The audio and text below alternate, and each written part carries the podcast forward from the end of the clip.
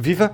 Este é o P24 no dia em que Viana do Castelo recebe a Cimeira Ibérica deste ano. O encontro entre os governos de Portugal e Espanha realiza-se no meio de um clima de aproximação entre Portugal e Espanha, um total alinhamento entre Costa e Sánchez, o presidente do governo espanhol, mas há na Galiza e no norte de Portugal quem tem um olhar bem crítico para estas relações ibéricas. Chama-se João Amau, é secretário-geral do Eixo Atlântico, uma associação de 30 anos que junta municípios de Portugal, do norte de Portugal e da Galiza para desenvolverem projetos comuns. É com ele que falo neste P24.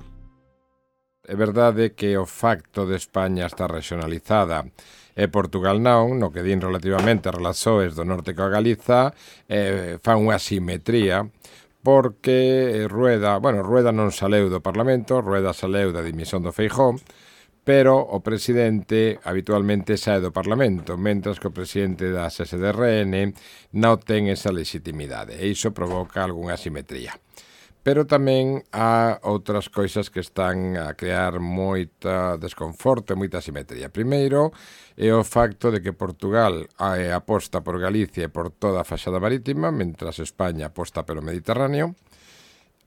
É o facto de que Portugal ten unha estrategia de maritimidade e un Ministerio do Mar o que España non ten, a pesar de, de que ten moitos kilómetros de costa.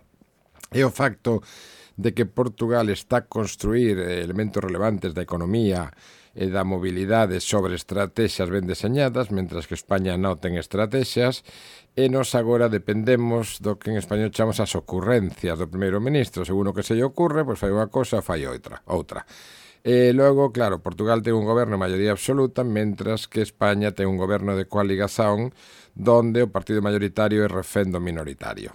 Todo isto provoca unha simetría que estamos vendo, por exemplo, en elementos como o convollo e que eu acho que son os que están a crear máis desconforto porque Portugal quer que o norte, quer que o resto do país, eh, dentro das diverxencias lóxicas dos intereses do norte, fala cunha voz única, mentras que España fala con moitas voces e iso produce cacofonía. E, como é que o Chauan olha para a relação entre os governos centrais de Portugal e de Espanha? Uh, há uma boa relação neste momento ou, ou, ou podia ser bastante melhor? Técnicamente e teóricamente há unha boa relación e o que ten que ver coa enerxía e con Bruselas, que son problemas imperativos na, na economía e a máis non son economía, e a situación do custe da electricidade e dos combustibles pode facer perder as eleições ao Pedro Sánchez porque os sectores máis afectados son a clase media, que son os votantes tradicionales do Partido Socialista. Pero a clase media agora está a sufrir un empobrecimento e, polo tanto,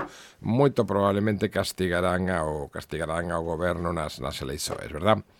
Eh, entón, claro, a necesidade obliga e, polo tanto, fan un lobby en Bruselas importante, eh, como diría eu, eh, necesitanse un a outro.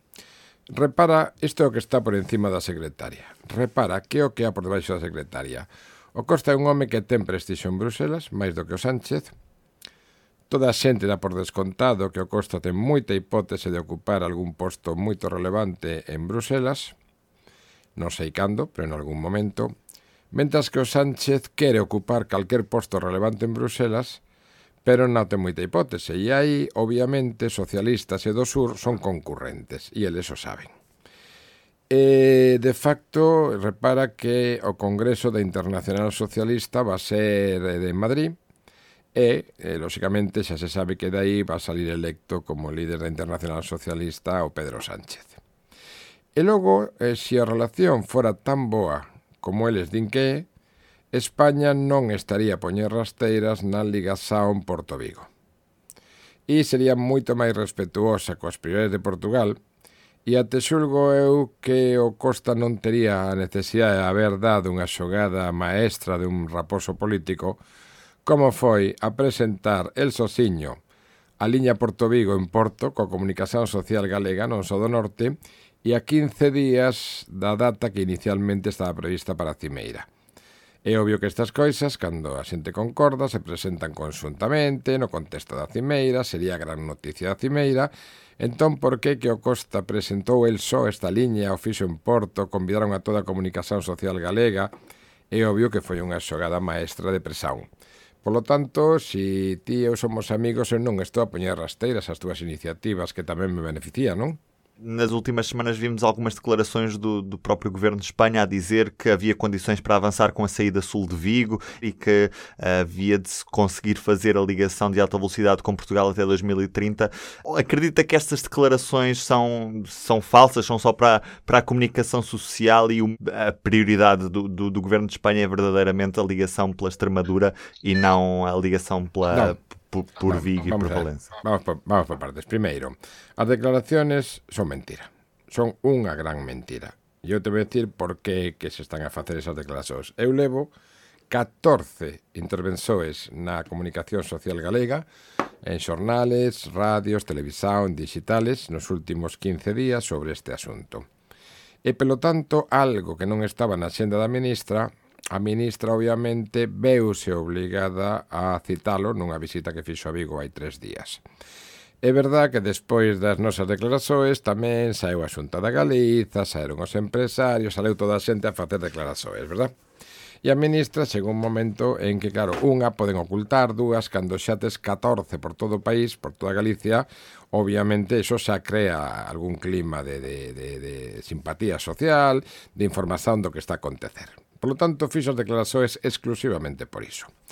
En segundo lugar, eh, o que dixo a ministra é rigurosamente mentira. Rigurosamente mentira. O primeiro que dixo é que España iba máis adiantada que Portugal. Eso é unha mentira que dá vergoña, indignante, porque a situación exactamente é a seguinte. Portugal ten unha estrategia ferroviaria, foi aprobada na Asamblea da República, xa están, non sei, xa pediron, están tramitando a petición dos fondos europeos e a IP, a Infraestructura de Portugal, xa está a facer as enxeñerías. España o que ten é rigurosamente cero. Cero. España fixe unha coisa que ninguén percibimos o que, que foi unha manobra dilatoria, que é un estudo de alternativas. Ninguén sabe que coisa é un estudo de alternativas. Porque a saída sul de Vigo ainda non está totalmente definida, non é? Non sabemos se vai sair ao A saída sur de Vigo estaba totalmente definida.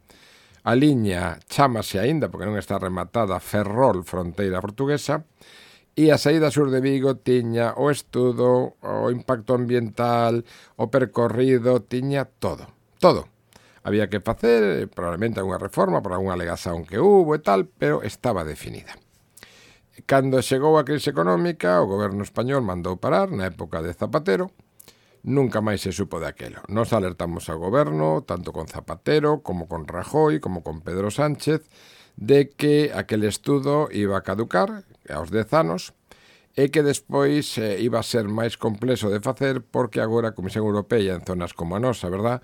Eh, pide un estudo comparativo, o sea, un estudo hidrolóxico comparativo de tres anos. Somos zonas como Itauga e ademais eh, a saída de Vigo en túnel. Por lo tanto, eh, eso xa é exixido e iso nos iba a retrasar. Non fixeron caso, deixaron morrer o asunto e nunca máis recuperaron aquelo. Por lo tanto, estaba definida. Que é o que ha que definir agora? Es decir, que non había nada que definir. Entón, podía ser eh, no plazo de alegazoes, facer algún ultrasound, pois, oye, se si isto afecta un núcleo urbano, se si isto pasa por un área ambientalmente tal ou habitual. Por lo tanto, ninguén percibe. Iso foi unha manobra dilatoria que nos fixo perder dois anos.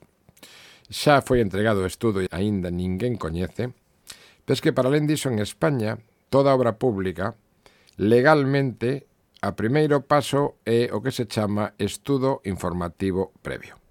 Eso xa é unha figura legal e ese estudo informativo previo implica o trazado para as alegazoes, implica o impacto ambiental e agora o, eh, o comparativo hidrolóxico. Se pode na cimeira aprobar isto perfectamente, perfectamente. Se o goberno aprobara, pode licitar até fin de ano, e pode resolver o concurso até primavera e adxudicar inmediatamente. Tardas en torno a tres anos agora, pero eu preguntei en Bruselas e dixeronme que unha vez que xa había un aprobado, bueno, poderíase tentar de reducir os prazos. Por lo tanto, se o goberno español quere, pode aprobar na cimeira, pode licitar, pode adxudicar eh, até primavera e eh, poden avanzar neso. E ese é o único paso legal e ese España até o día de hoxe non o ten dado. Punto e final. Por lo tanto, que diga a ministra é mentira. Sin paliativos, é mentira. E aínda para chatearnos máis, a ministra dixo e nos garantizamos que isto va estar até o 2040. O que? Nos veñen a ofrecer unha obra para dentro de 17 anos. Pa, vocês ni siquiera non saben se van a estar o ano que ven. Vocês de que están a falar? 17 anos que perdemos de desenvolvemento económico. Opa, ministra, você que é de Barcelona, a ver se ten os ovarios de chegar a Barcelona e decir eso ali. E é este o principal tema de destaque que pode ler no público nesta sexta-feira. Portugal e Espanha unidos em Bruxelas e separados na prioridade a dar ao eixo atlântico. É certo que o principal irritante entre estes dois países está na definição daquilo que são as prioridades ferroviárias. Ao longo do dia, o público vai estar a acompanhar esta cimeira ibérica a partir de Viana do Castelo. Eu sou o Ruben Martins e já cá estou em Viana. E como é sexta-feira, resta-me desejar-lhe um bom fim de semana. Até segunda. O público fica no ouvido.